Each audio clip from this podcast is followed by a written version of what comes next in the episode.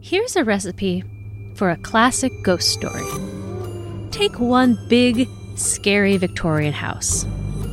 Fill the house with an endless maze of hallways, mysterious rooms, and stairways that go nowhere.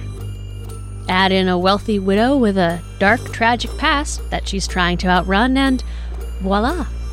A ghost story for the ages. I'm Annie Eubank, and this is Atlas Obscura, a celebration of the world's strange, incredible, and wondrous places.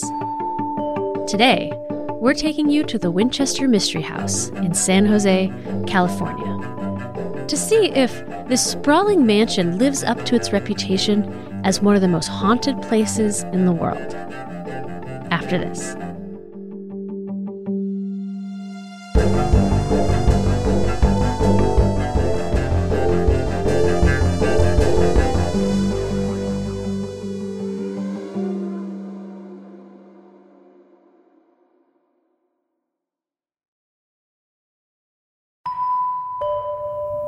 It's 75 degrees, it's sunny, there are trees everywhere.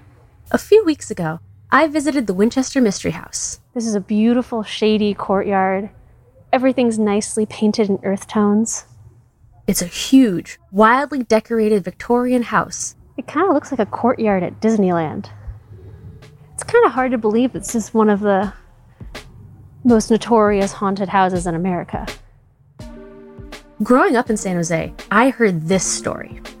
Sarah Winchester was a haunted woman.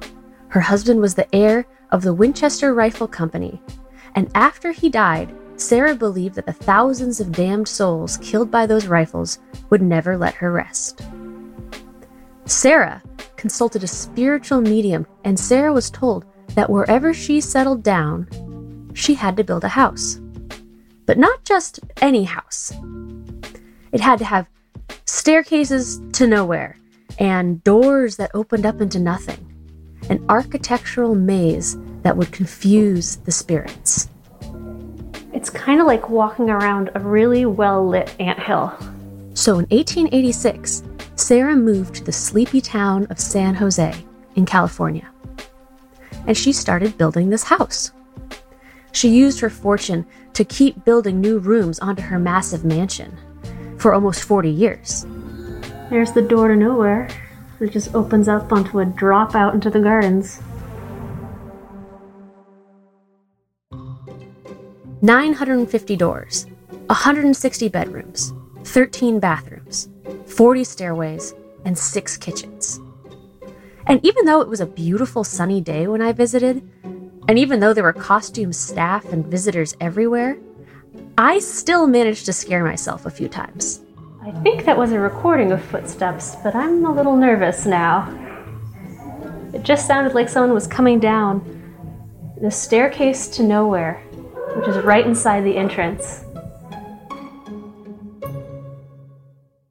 While I grew up surrounded by the Sarah Winchester ghost story that I just told you, there's another version of this narrative. My name is April Halberstadt, and I live in the heart of San Jose. I am a research historian, but uh, what I love to do is research on houses and other uh, projects for environmental impact reports. April is an old family friend of mine, and she knows a lot about San Jose and its houses. And you can't talk about San Jose's houses without talking about Sarah Winchester.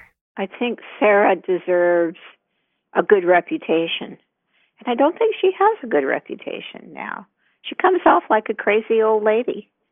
And in a way, she has no one to defend her.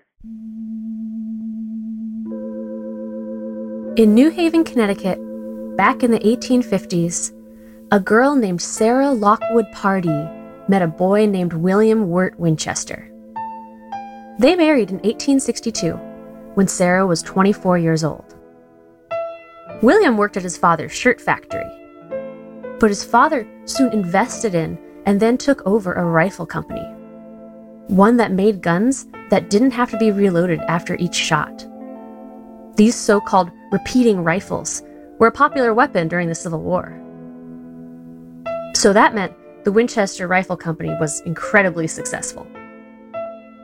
The Winchesters kept making more and more money as their mass produced rifles became icons of the 19th century, especially as American settlers took them out west. And then, in 1881, Sarah suffered three huge losses. Her mother died, her father in law died, and then William, Sarah's husband, died of tuberculosis. And this was all in the same year.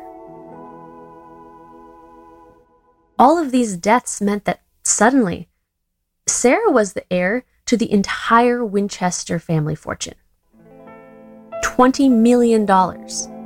That's the equivalent of about $540 million today. And here is where reality starts to fade away and the legend takes over. Soon after her husband's death, Sarah left New Haven and she moved out west.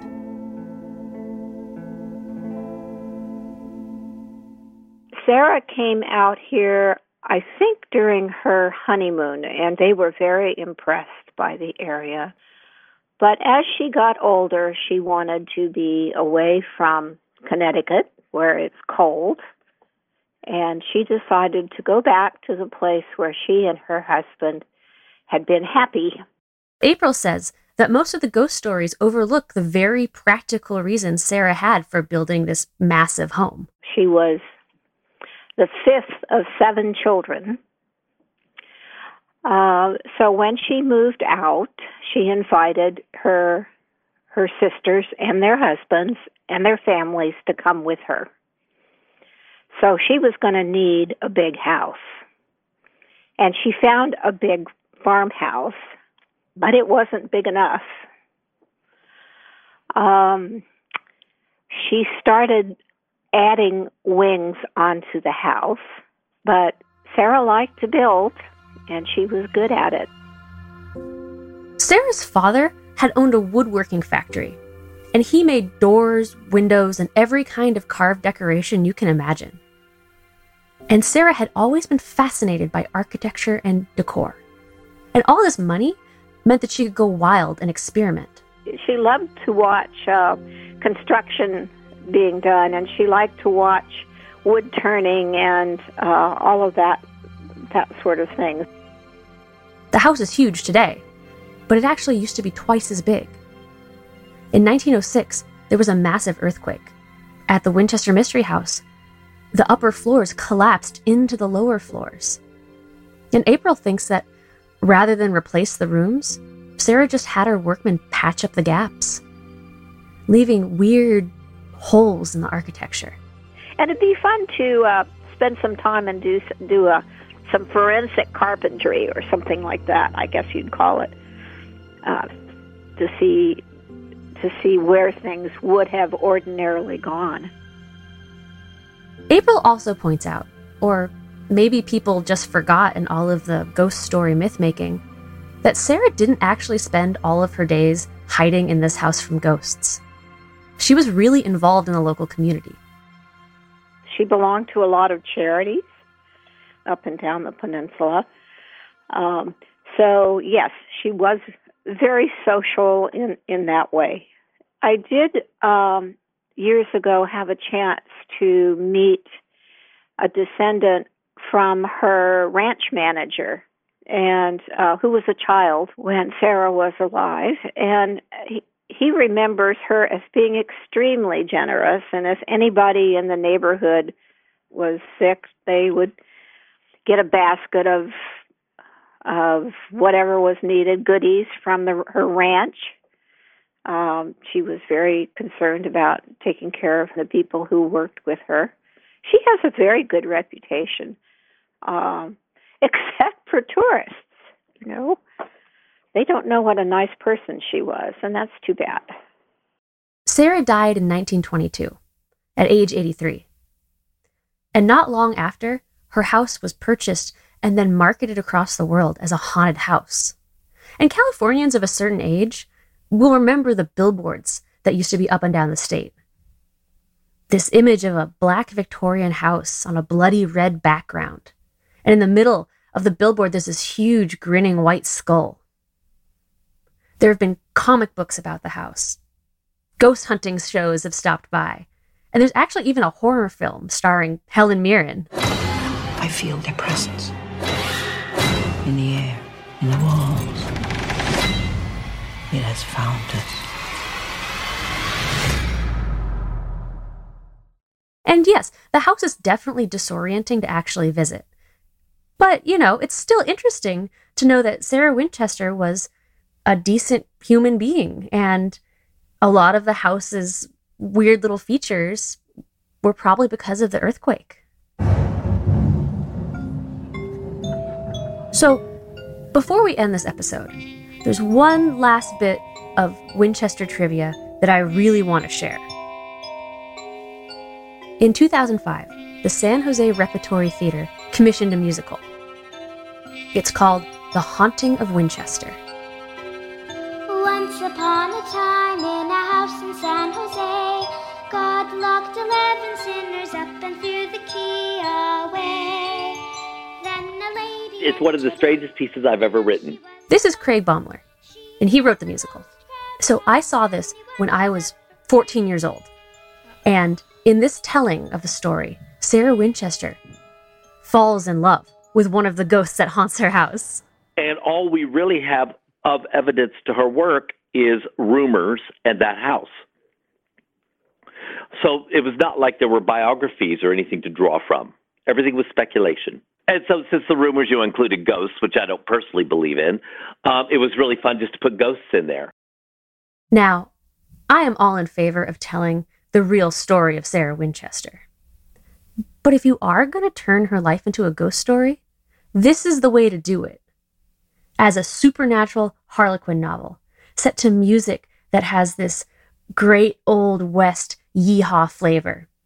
You really can't get any better than that. So, to close, we're going to enjoy a little bit of this number called A Woman's a Prayer.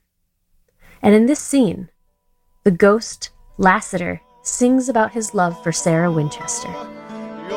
Like a prayer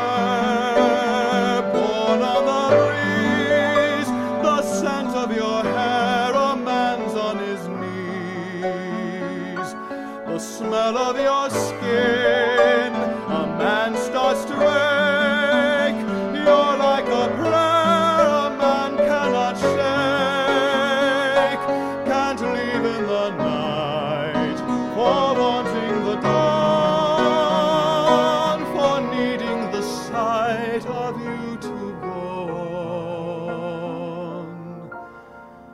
on, and reaching for what? If you want to go explore the Winchester Mystery House yourself, visit atlasobscura.com and we'll tell you how to get there. The link is in the episode's show notes. Thanks so much to Craig Bohmler for hopping on the phone with me and providing our musical interlude, and thanks so much to April as well.